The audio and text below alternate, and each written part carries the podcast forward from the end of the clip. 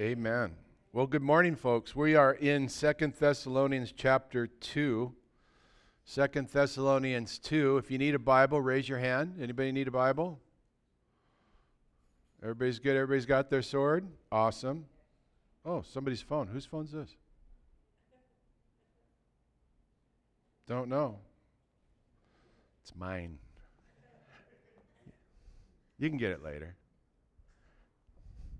Second Thessalonians chapter 2. Uh, we've been moving through the scriptures. Um, we kind of parked it here for the last couple of weeks. Uh, this is post rapture part three.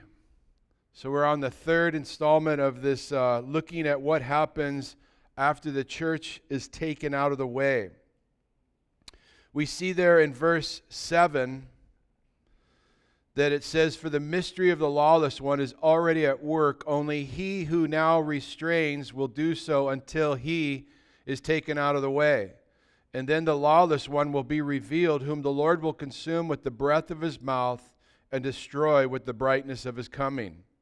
The coming of the lawless one is according to the working of Satan with all power, signs, lying wonders, and with all unrighteous deception among those who perish because they did not receive the love of the truth that they might be saved. And for this reason, God will send them a strong delusion that they should believe the lie, the lie, that they all may be condemned who did not believe the truth but had pleasure in unrighteousness. Father, we just ask that you would uh, bless this time and open our eyes to see truth. Lord, we thank you that we won't be going through these things.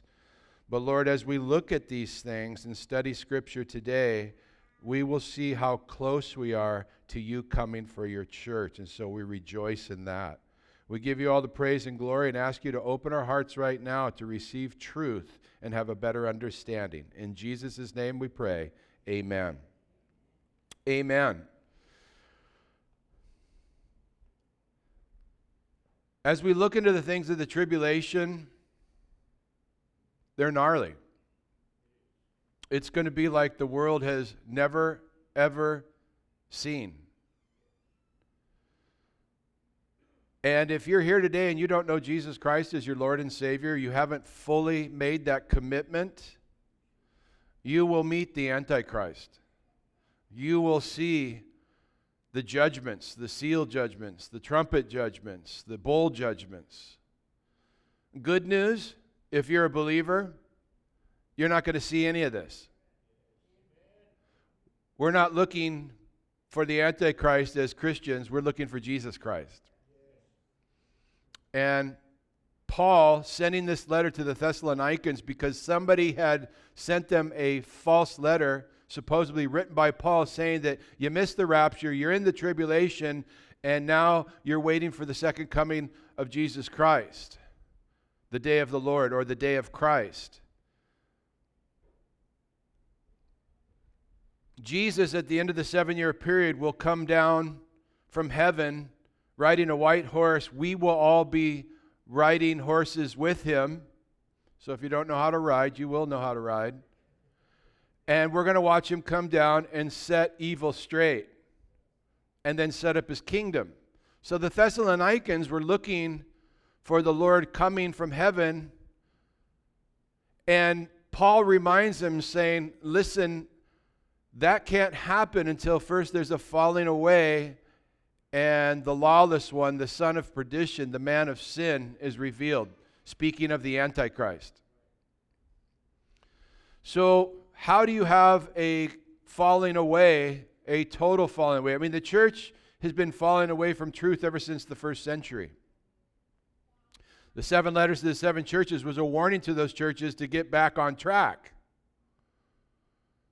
So, how do you have a total falling away? Well, when the church is raptured out, when all the true believers are taken off the planet, that only leaves unbelievers whose eyes need to be opened during the tribulation to receive Jesus Christ. They are called tribulation saints, they're not the church.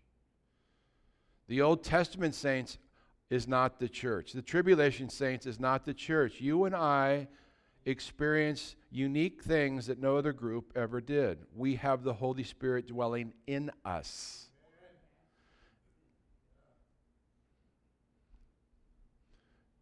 The tribulation saints are told to die for Christ. We are told to live for Christ. This Antichrist will be revealed, this lawless one. We just read some of the stuff. He's going to deceive people. He's going to have power. He's going to do signs, lying signs, and wonders. He will trick the whole world. He'll be smooth talking. Last week I told you I, my opinion, he'll probably be about 30 years old. He counterfeits everything God does. Did you know the Lord has his mark on you? Did you know that? When the Father looks at you, he sees the blood of the Lamb over your doorpost. Praise the Lord. So when you hear about the mark of the beast, you shouldn't be surprised. God's got his mark on you, he wants everybody to have his mark on them. He counterfeits everything the Lord does. Jesus is God, he wants to be God. Jesus started his ministry at 30. That's why I say, my opinion, this guy will rise up, a brilliant orator, in such a way everybody will marvel at the things that comes out of his mouth, and he'll probably be about 30. Because we see three and a half years into the Antichrist ministry, he's assassinated, has the appearance of death, and then gives the appearance of he raising himself from the dead. Isn't that funny how Jesus had a three and a half year ministry and died and rose from the dead? That's why I say, my opinion, the Antichrist will probably be about 30 years old. He's going to have all the answers. The world's going to be in chaos. He's going to sign a seven year peace treaty with the world. All the Christians will be gone. Ezekiel 38 will take place where Russia and, and Libya and Turkey and Iran will come against Israel, and God will intervene and wipe out five sixths of the enemy, squashing Islam. Wiped out. And this so called man of peace, this Antichrist, will sign a peace treaty in the Middle East, and we'll see the rebuilding of the temple. You know, it's funny um, when you're in Israel, you can't, it's hard to witness to, to Jews because they, they just get put off. They, they feel like you're just trying to get a notch on your belt. You don't really care about them, you know. Say the prayer and I can walk away and feel good about myself. So it's really hard to tell them about the Word of God. So what I've learned is you got to wait for an open door. You got to wait for them to bring something up. And one time we were in um, the Knesset, that's their government parliament building meeting with some officials, and I was sitting with these officials there, and they were all talking about uh, the, the Temple Institute. They were talking about this group they got going where they're getting everything ready. They've got everything in place to build the temple. They have all the vessels, they have the Sanhedrin all set up, they got the priests all prepared, they've got the red heifer, they got everything they need, they got the blueprints. They just need somebody to give them the okay. And they were so excited about what they were sharing, and I was listening and everything, and I was marveling. And all of a sudden, one of them looks at me and he goes, What do you think about that, Pastor Steve? And I go, You're asking me what I think? Because now they'll listen. I said, This person you're looking for to help you rebuild the temple, when you find him, this guy, you need to run as far away from him as you can. You know what they said? Oh, you mean the Antichrist? I was like, that's exactly what I mean. Jesus said, I came in my own name, you received me not. Another will come in his name, and him you will receive. They just want that thing built. Crazy. This Antichrist will help them build this temple, and then three and a half years into it, he'll sit down and proclaim himself to be God, worship me or die and people are going to worship Satan. Crazy. Do we have Satan worshipers today? Do we? Yeah. It's full blown. It's out it's in your face now. There's no hiding, there's no secrecy. I mean, you look around and you will marvel. Marvel, not marble. It's so in your face. Go to Denver, Denver Airport. You, there's a whole underground compound they built when they built that airport. It's all dedicated to satanic worship. They've got gargoyles in the airport. Everybody's driving around with bumper stickers powered by Satan. Satan worshiper. It's just in your face. Look what happened in California this week. The schools. They are now putting in a new after school program called Satan's Club. And the Christians are outraged. But here's the interesting thing if the Christians get their way, they might be able to stop this after school club thing, but it might be at the risk where they just X out every after school clubs because of freedom of speech. Well, if we're not going to have the satanic club, then we can't have the after school Christian club. And if they don't stop this, then you're going to have these Satan clubs popping up in schools here on this island. Check into what your kids are learning. Hello. And it's funny is that this club, this Satan club, is driven by a group called the Satanic Temple Institute. And they're saying, oh, calm down, take it easy. We're not, we're not trying to indoctrinate your kids. We're just trying to show them that they have the power to do anything. Oh, please. Did you guys see the, uh, the new Disney holiday, holiday uh, performance theater show? Did anybody see that? So he- here's what's going on right now Disney's got a play, a musical. And you got all the kids are what, running around dancing and singing the song, and everybody's dancing, and all the kids got a card with a letter on it. And then all of a sudden, at the end of the song, they all join into formation, and it says, We love Satan. Merry Christmas.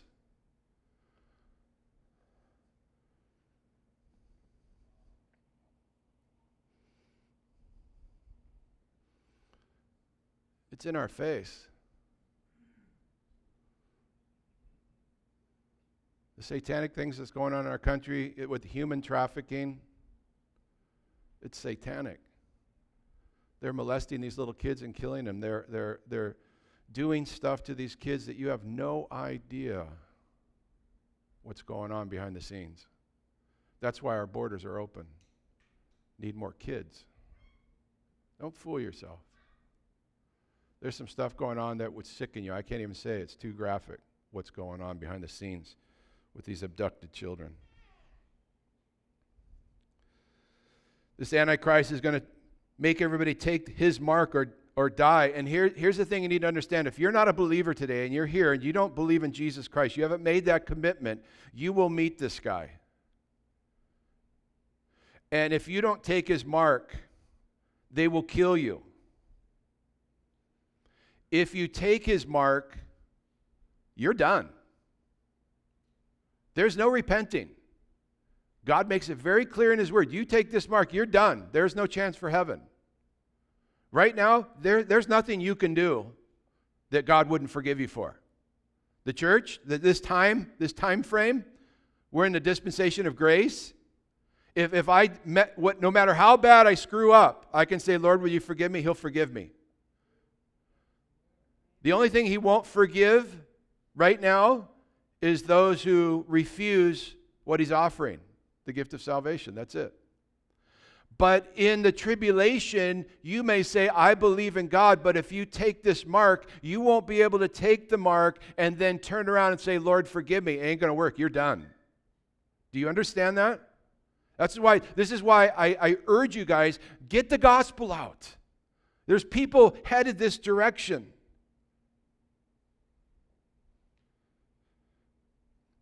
You can escape the tribulation this morning by asking Jesus into your heart. Give your life to the Lord. And you need to understand that no one, listen to me carefully because I don't want anybody to misquote me. No one is in hell because of their sin. They're in hell because they've refused what Jesus is providing salvation. Because we're all sinners. You're only saved because of what Jesus provides, and you took it. You're still a sinner. Nobody's in hell for their sin. They're, they're in hell for rejecting the gift that Jesus is offering. There in verse 11, he says, And for this reason, God will send them strong delusion that they should believe the lie. If you're here today and you know Jesus is the way, the truth, and the life, but you reject what he's offering because you still want to live in sin, you may say, well, when the tribulation happens, then I'll give my life to the Lord. But it says here, God's going to send a strong delusion that they'll believe the lie because they did not believe the truth. And then he goes on to say that they all may be condemned who did not believe the truth but had pleasure in unrighteousness. Why are they going to hell? Because they had pleasure in unrighteousness. Is that running rampant today? Check this out 2 Timothy 3 1 about this very thing says, But know this, that in the last days, perilous times. We're there, folks. This is it. It's all going down. Perilous, perilous times will come. Now, see if this describes what we're seeing out there today. Men will be lovers of themselves, lovers of money, boasters, proud, blasphemers, disobedient to parents, unthankful, unholy, unloving, unforgiving, slanderers, without self control, brutal, despisers of good, traitors, headstrong, haughty, lovers of pleasure rather than lovers of God. Sounds like Hollywood and politics, right? And these people that I just described in 2 Timothy, lovers of pleasure, is exactly what Paul just said right here because they, they had pleasure in unrighteousness, and those people will meet the beast. They will meet the Antichrist. I want to show you a little bit more about who this Antichrist is. If you turn with me to Revelation chapter 13, we're going to take a look at who he is, and we're going to take a look at who the false prophet is, so you be ready to have answers for every man. Now we're going to cover a lot of scripture. I'm pretty just pretty much going to read scripture this morning. What a concept, huh? Yeah. Now, there's going to be some confusing stuff that I'm going to read because, you know, actually, let, we'll back it up to Revelation chapter 12 to kind of set a, a, setting, a place, so you can kind of understand where, where we're coming from. We're going to look at chapters 12 and 13. I could spend weeks on those chapters. So I'm going to go through it kind of fast. I'm going to just tell you what it's saying simply. And you might say to yourself, Where did you get that from? I got it from other scriptures in the Bible, but we don't have time to talk about that. So you can do a study on your own or ask me afterwards if you have any questions. So I'm just going to simply read it and lay it out to you what that means. You can take it down in your notes and, and check it out later. Don't take my word for anything. Search the scriptures to see if what I'm saying is so. But let's back it up to 12 and let's get a little history as John takes us all the way back to the birth of Jesus. He says in chapter 12 of Revelation, verse 1 Now a great sign appeared in heaven a woman clothed with the sun, with the moon under her feet, and her head a garland of 12 stars. Who's that? Israel. The 12 stars represent the 12 tribes, the 12 sons of Jacob. Okay? Verse 2 Then, being with child, she cried out in labor and in pain to give birth. This is a description of Israel giving birth to the Messiah. Another sign appeared in heaven Behold, the great fiery red dragon, Satan having seven heads, speaking of seven empires, ten crowns, ten horns, speaking of those of authority, seven diadems. They're not Stephanos like you and I are getting, they're just positions of authority on his head. He drew a third of the stars of heaven and threw them to the earth. So when Satan fell, way back when, he drew a third of the angels with them that fell with them. We don't know how that number, that's tens of tens of thousands. I don't know. Okay? And the dragon stood before the woman who was ready to give birth to devour her child as soon as it was born. She bore a male child, Jesus Christ, that's who it is, who was to rule all nations with a rod of iron, that's our Lord, and her child was caught up to God and his throne. When Jesus was born, born of a virgin, born in Bethlehem, Satan was trying to take him out. He knew he was the answer for those that have fallen into sin. He knew that he had to stop the Messiah from coming, and he was trying to do that all the way from the beginning. Genesis 3. And God says, I'll put enmity between the woman and between the woman's seed and your seed. Now, interesting, the woman doesn't have a seed. Women don't have a seed, the male has the seed. So, prophecy in Genesis chapter 3 of a virgin birth of the Messiah coming. And God would put enmity between her seed and Satan's seed. Interesting, Satan's got a seed. You remember when the angels fell? They came down to earth, they took the daughters of men as wives, and they had these wild beings. Satan, no doubt, has been trying to put an Antichrist in place throughout the generations to stop the Messiah from coming. If you ask me, is the Antichrist alive today? I'd say absolutely. I don't know who he is, but I believe he's alive. But if you would have asked me 100 years ago if he was alive, I'd say absolutely. I think Satan's always had a seed. And that's crazy to think that somebody would bring forth a child from him. He had to have one in place. And in this period of time, he's taken us back 2,000 years, John is right now in chapter 12, to the birth of Jesus Christ. Who was Satan using back then? Herod. Because what happened? Remember when the Magi came? And they said, We've come to worship the king. And Herod's like, he was like, he, oh, the king? Well, when you find him, let me know so I, I can come worship too. And in, in actuality, he was like, Hey, I'm not going to have any other king except me. You tell me where he is so I can come kill him. That's why he proclaimed to kill every male two years old and under, because the Magi showed up some two years after Jesus was born. Did you know that? It was the shepherds that were at the birth, not the wise men. Because when the wise men got there a couple years later, they found Jesus in a house, not in a manger. So you see our little nativity scene over there? You see the three wise men? It'd be better we put them in the lobby be more accurate.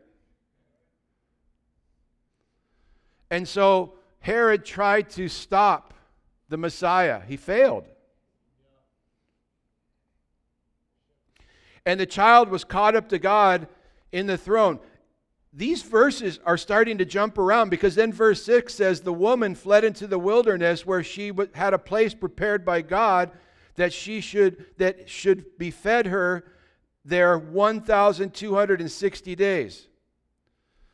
So we know from scriptures, let me define this. So what's happening? He takes us back 2,000 years to when Jesus was born, died on the cross.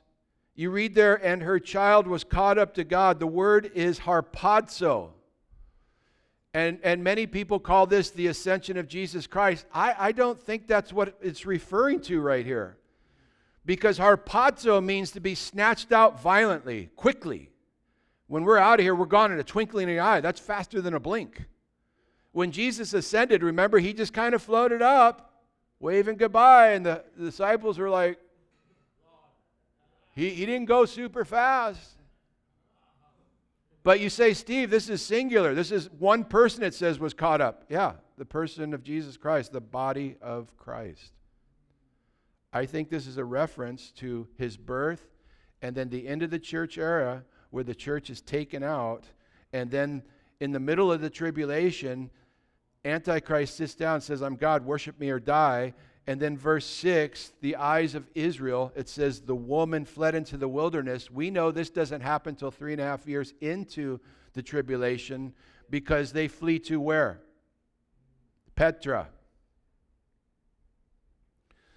Then the woman fled into the wilderness where she had a place prepared by God that they should feed her there 1,260 days. It's a reference to the last three and a half years. You're going to see 42 months. You're going to see time, times, and half a time. It's all the same thing. And war broke out in heaven. Michael and the archangels fought with the dragon, and the dragon and his angels fought, but they did not prevail. Nor was a place found for them in heaven any longer. Can you say, Praise God? So the great dragon was cast out, the serpent of old, called the devil and Satan, who deceives the whole world. He was cast to the earth, and his angels were cast out with him. Then I heard a loud voice saying in heaven, Now salvation and strength in the kingdom of our God and the power of his Christ have come. For the accuser of the brethren who accused them before our God day and night has been cast out, cast down, and they that overcame him by the blood of the Lamb and by the word of their testimony, and they did not love their lives to the death.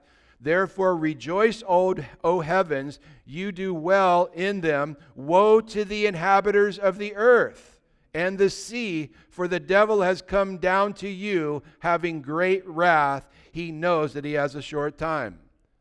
Wow. So during the tribulation, Satan is cast out of heaven with the fallen angels. Did you know he has access right now? He gets you to do something you shouldn't do, and then he rats you out immediately. Come on, take the bait. Come on, you know you want to do this. Come on. And you know, it's always something that's fun. Otherwise, you wouldn't do it.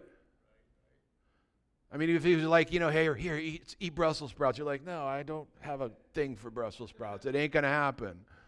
It's always something good. He dangles it. And then when you take it and you do it and you fall, he runs right to the Lord and says, Look at Steve. Isn't he a sorry sap? You look in the book of Job and it sees Satan and the angels coming before the Lord. He was coming to and fro on earth. He's, he's all frustrated and he's going before the Lord.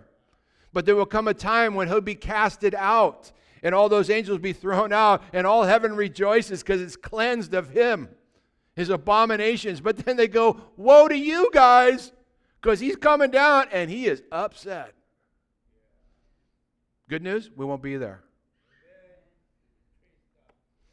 Now, when the dragon saw that he had been cast to the earth, he persecuted the woman, Israel, who gave birth to the male child, Jesus. But the woman was given two wings of a great eagle that she might fly into the wilderness to her place where she is nourished for a time, singular, times, plural, and half a time, another three years, it says. This is still speaking of the middle of the tribulation when he decides he wants to be worshiped, worship me or die. Israel's eyes will be open to who the Messiah is. And Jesus will say, Run! When you see the abomination of the desolation spoken by Daniel the prophet, don't stop to get your coat. Don't go to the bank. Don't go to the versatile. Get out. Run. And they're going to run to a place called Petra. Now you say, wait, how, how is the enemy not going to find them with technology we have today? Um, we're talking about God is the cloak. Remember when they wanted to kill Jesus and he just walked right through the crowd and they couldn't find him? Uh, nothing is impossible for our Lord. So she will flee to the wilderness, and then it says, verse 15 So the serpent spewed out water out of his mouth like a flood, no doubt an army after the woman, that he might cause her to be carried away by the flood. But the earth helped the woman, and the earth opened up its mouth and swallowed up the flood which the dragon spewed out of his mouth. And the dragon was enraged with the woman, with Israel, and went to make war with the rest of her offspring who kept the commandments of God and have the testimony of Jesus Christ. So, you know, we, we saw in the scriptures where God opened up the earth and uh, dropped the enemy before. So, this army coming after him will come like a flood. God will deal with it. They'll be fine. But now let's look at the two beasts of tribulation. We're going to look at the Antichrist first, we're going to look at the false prophet, and then we're going to wrap this whole thing up. I got a lot of stuff here, and I hope I'm not confusing you. Chapter 13, verse 1, John says, And I stood on the sand of the sea, and I saw a beast rising up out of the sea, having seven heads and ten horns, and on the horns, the ten horns, crowns, and on his heads, blasphemous name. Now, this Antichrist, who is totally possessed by Satan, rises up out of the sea. It's, the sea is a reference to nations. Out of all the world nations that there ever was that ruled the world, seven heads and ten horns is a reference to seven past ruling empires, world ruling empires. The ten horns represent ten men with authority in the last world rule, which is the tribulation, one world. Our, our, our earth is already pushing for a one world rule right now. They want it in place by 20, 2030. Seven years away, they want one global rule, one global everything. So, what are the seven previous dominating world powers? Well, the first one was Assyria, second was Egypt, and if you go to Daniel and you look at the dream that Nebuchadnezzar had, they were the third one. Babylon was, was the head of gold. And then there was Persia, which was the Medo Persians. And then there was Alexander the Great. And then the sixth one was Rome. The seventh one is a revised Roman Empire. The ten horns represent those ten kings or ten people in authority running that last empire. And if you study Daniel 7 carefully, this guy will be the 11th horn that comes out in the midst of the bunch. Three are going to come up against him, and he's going to shut them down, and everybody's going to fall in line. I hope I haven't confused you. Verse 2, chapter 13 Now the beast which I saw was like a leopard, his feet were like a bear, his mouth like a lion. And the dragon gave him power in his throne and great authority. And I saw one of his heads as it was been mortally wounded, and his deadly wound was healed. So, if you look at Daniel, Daniel spoke of these empires from Babylon forward. It's almost like John's looking backwards. Because in Daniel's time, he spoke of Babylon as that lion, the Medo Persians as the bear, Greece as the leopard, and Rome as this uh, mighty, terrible, awesome, weird creature, beast, ferocious beast with iron teeth stamping everything down quickly. Here he's looking backwards. The dragon's running the show, Satan's running the show, and, and he describes as a leopard because Alexander the Great took everything, took the world quicker than any other world empire ever took control of the world. And so, this Antichrist, this possessed person with the devil, will take the world quicker than anybody ever seen anybody do it before. And he'll do it with peace. He's referred to as a bear because he's going to cover more ground than any other world empire ever did. And certainly the Persia, when they were in power, had a more extent uh, covering than anybody else. And then he has a mouth like a lion, referring back to Nebuchadnezzar, who spoke arrogantly. And this man will be arrogant. And it says he's going to have a deadly wound. There's going to be three that come up against him. He's going to put them down. Everybody's going to get in the line. But you know, when he divulges that he wants to be worshiped as God, take my mark, take the 666, take whatever it is, or I'll kill you. The eyes are open and people start freaking out and running. Somebody, no doubt, tries to assassinate him, shoots him. Zechariah chapter 11 talks about this. Uh, shoots him in the arm, just destroys his arm, shoots him in the eye. I mean, I'm assuming it's a sniper. I'm just assuming, my opinion. And he has the appearance of being dead. And the whole world is like, he's dead. And, and then he gives the appearance of raising himself from the dead. And it says there, um, verse 3 And I saw one of his heads as it had been mortally wounded, and a deadly wound was healed. And all the world marveled and followed the beast. So they worshiped the dragon who gave authority to the beast. And they worshiped the beast, saying, Who is like the beast? Who's able to war against him? They're all just going to fall right in line and he was given a mouth speaking great things and blasphemies, and was given authority to continue for what? Three and a half years, 42 months. Remember, God's calendar is 360 days a year, not 365. Then he opened his mouth and blasphemies against God. Now, check this out. He not only blasphemies against God, he blasphemies against God's name, he blasphemies against his tabernacle, and he blasphemies those who dwell in heaven.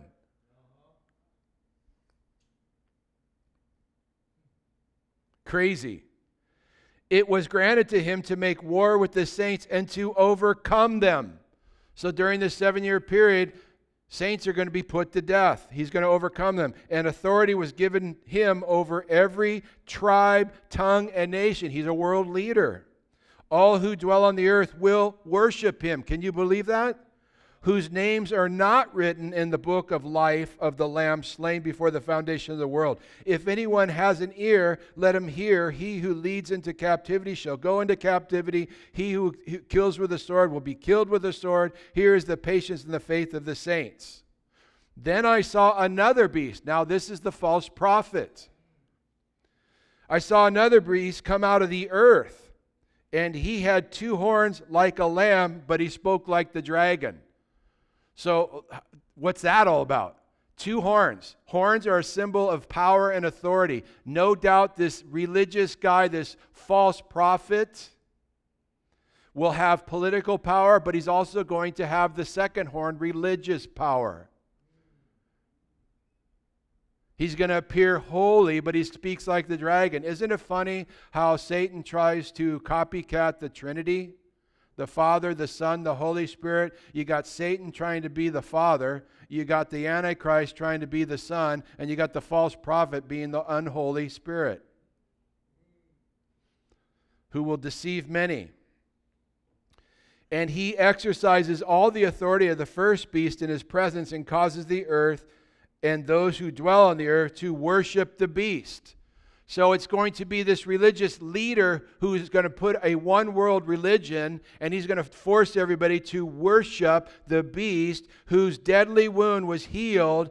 He performs great signs so that he even makes fire come down from heaven on the earth in the sight of men, and he deceives those who dwell on the earth by those signs which he was granted to do in the sight of the beast, telling those who dwell on the earth to make an image to the beast that was wounded by the sword and lived. And he was granted power to give breath to the image of the beast, that the image of the beast should both speak and cause as many as would not worship the image of the beast to be killed. He causes all, small and great, rich and poor, free and slave, to receive a mark on their right hand or on their foreheads, and that no one may buy or sell except one who has the mark of the name of the beast or the number of his name. So the mark or the name of the beast or the number of his name. Here is wisdom. Let him who has understanding calculate that the number of the beast, for it is the number of man, his number is 666. So this false prophet's going to have power. He's going to do miracles. These aren't parlor tricks. He's going to do miracles. He's going to deceive the people. He's going to cause them to worship the beast. I think this is something that most people don't understand is the one that's murdering Christians is not the Antichrist, it's the, it's the religious ruler. The false prophet is the one that's killing everybody. He's been given the authority by the, the Antichrist, the first beast, to perform these things. And so you got to take the mark. So, what's the mark? Everybody's always also worried. Uh, we've been worried for about the last 50 years. I mean, when barcodes started coming out, everybody thought that was the mark of the beast. Why? Because in the barcodes, it's divided up by three sixes. There's a six in the beginning, there's a six exactly in the middle, and there's a six on the end. Everybody's going, it's the mark of the beast. No. This is something that will clearly identify you with the beast. And so people get hung up on, on numbers you know, uh, I got a credit card with a chip. Is that the mark of the beast? Is my social security number the mark of the beast? I've had so many people come up in the last year just asking me, I, I took the vaccine. Did I take the mark of the beast? And I'm like, no. Don't get all freaked out.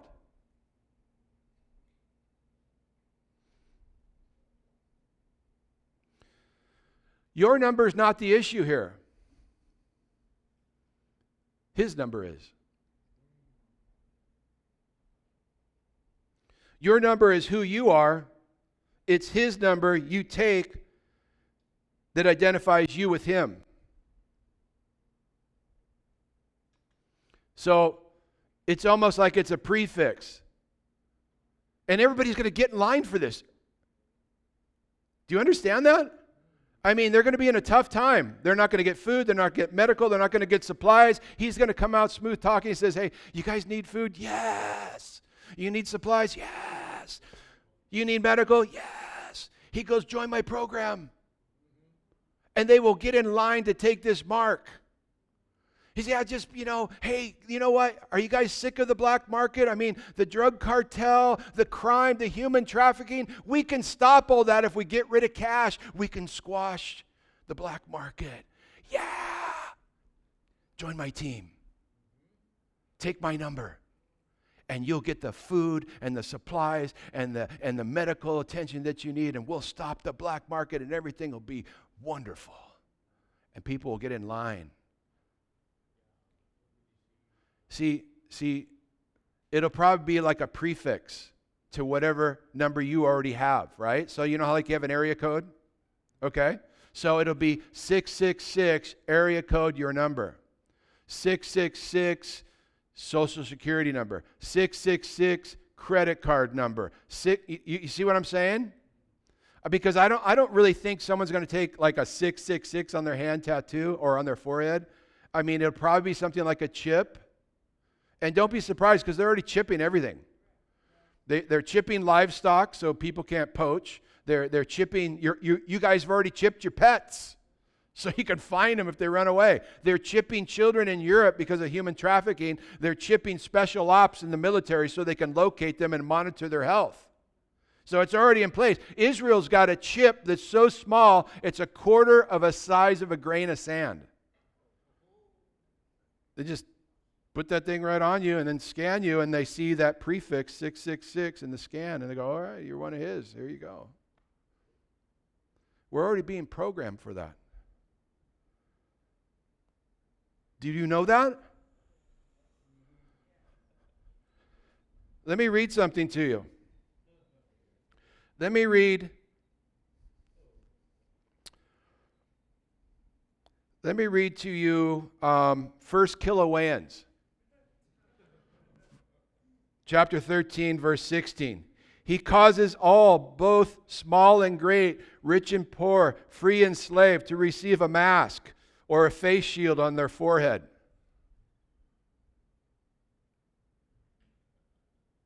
Of course, I'm, there's no first Kilowans. I'm just joking. But you see how we're already being programmed? You were told you could not buy or sell without a mask. I watch people get dragged out of Costco by the authorities and have their membership canceled for life because they didn't want to wear a mask. I saw people get dragged out who had their mask down and their nose exposed. People were in fear. So, you know, this isn't this we're being programmed right now. So when it comes to, hey, you can't get the stuff you want until you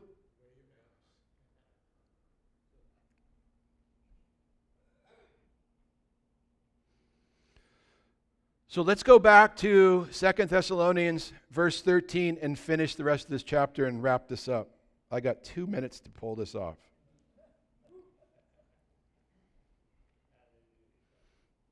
So Paul says, in light of all this, in light of everything that he's been talking about, in light of the deception that's going on, he then in verse 13 says, But I like but. I like when I read in the scriptures all this stuff that's happening, and then God says, but. As being a pastor for over 20 years and counseling people, here's one thing I've learned. When someone comes in for counseling and they're, they're laying out everything they're going through and everybody involved and all that's happening. And then when they're done doing that for 20 minutes, all of a sudden they say, But I immediately identify that everything that they just said is thrown to the wayside because now they're going to tell me how they really feel. And I think Paul's kind of doing the same thing here. Verse 13, but we are bound to give thanks to God always for you, brethren, beloved by the Lord, because God from the beginning chose you for salvation. So, in other words, what he's saying, he said, in light of the Antichrist, in light of the deception and all the lies and the mark of the beast and the delusions and the judgments that are come upon the earth and all that stuff that's going through the tribulation, verse 13, but forget all that stuff because that's not our portion. We won't be there. That's what he's saying to him. He says, I know all this stuff is troubling you, this Antichrist, the delusion, all this stuff, but you're not going to be there. Why? Because God loves you. We give thanks to God always for you, brethren, beloved by the Lord, because God from the beginning chose you for salvation through sanctification by the Spirit and belief in the truth. Amen. That is good news right there. Now it says He chose us. Now that messes with people. You mean God chooses who He wants to save and the rest He casts in hell? Nope, I'm not saying that. Wasn't that what it says? Some are chosen and some aren't. I get that. But you got to remember that God is omnipotent, He knows everything. He knows everything about you before you were born, before the foundations of the world. And because He knows you, and salvation is still a free will thing, you have the right to choose or to refuse. That's your call. He doesn't mess with your free will. But being omnipotent, He knows what you chose before you were born. So he knew that in 1987, Steve Rex was going to give his life to the Lord. He says, I'm going to make you a pastor. I never would have believed it back then. But he said, I chose you. Praise the Lord. Thank you for his forgiveness and his mercy and his grace. To save a wretch like me and then actually allow me to serve him. Verse 14, to which he called you by our gospel for the obtaining of the glory of our Lord Jesus Christ. Therefore, brethren, here's our encouragement for the day stand fast. It's a nutty world. Stand fast. Stand fast and hold the traditions which you were taught, whether by the word or our epistle. What's he saying? Hang on to the word of God. If you don't know this word of God, something funky is going to come in front of you, and you're going to buy it hook, line, and sinker because you don't know the truth. But when that comes and you know the truth because you read your whole Bible more than once, and you go, That's not in the Bible, you can't show me, I don't receive that and then you share the gospel with them. They need Jesus. Verse 16 Now may our Lord Jesus Christ Himself and our God and Father, who has loved us and given us everlasting consolation and good hope by grace, comfort your hearts and establish you in every good word and work. Praise the Lord. God loves you. He's established you. And, he, and, and where he says, in every good word and work, we're not saved by works, but works are a reflection of a transformed life. James says, You say you have faith, show me your works, I'll show you my faith by my works. He wasn't contradicting Paul at all. He said, I'm right on track with Paul, but true transforming faith brings forth good works, forgiveness, love, kindness, joy. Let me close with this. I just want to make three points. Number one, we as Christians believe the truth. Number two, we are to guard the truth.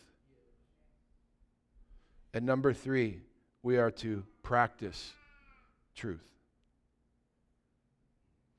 Our lives should reflect the truths we say we believe in. Amen.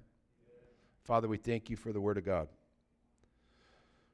Lord, open our eyes in such a way that we have a passion to serve you and a passion to reach the lost. Just to tell someone how much you love them and what you did for them, Lord God. Open doors. Give us divine appointments.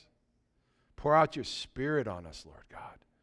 Empower us. Let us see the Word of God like we've never seen it before. Give us wisdom from above and just a heart of the Father to love, to forgive, and to share the good news of Jesus Christ.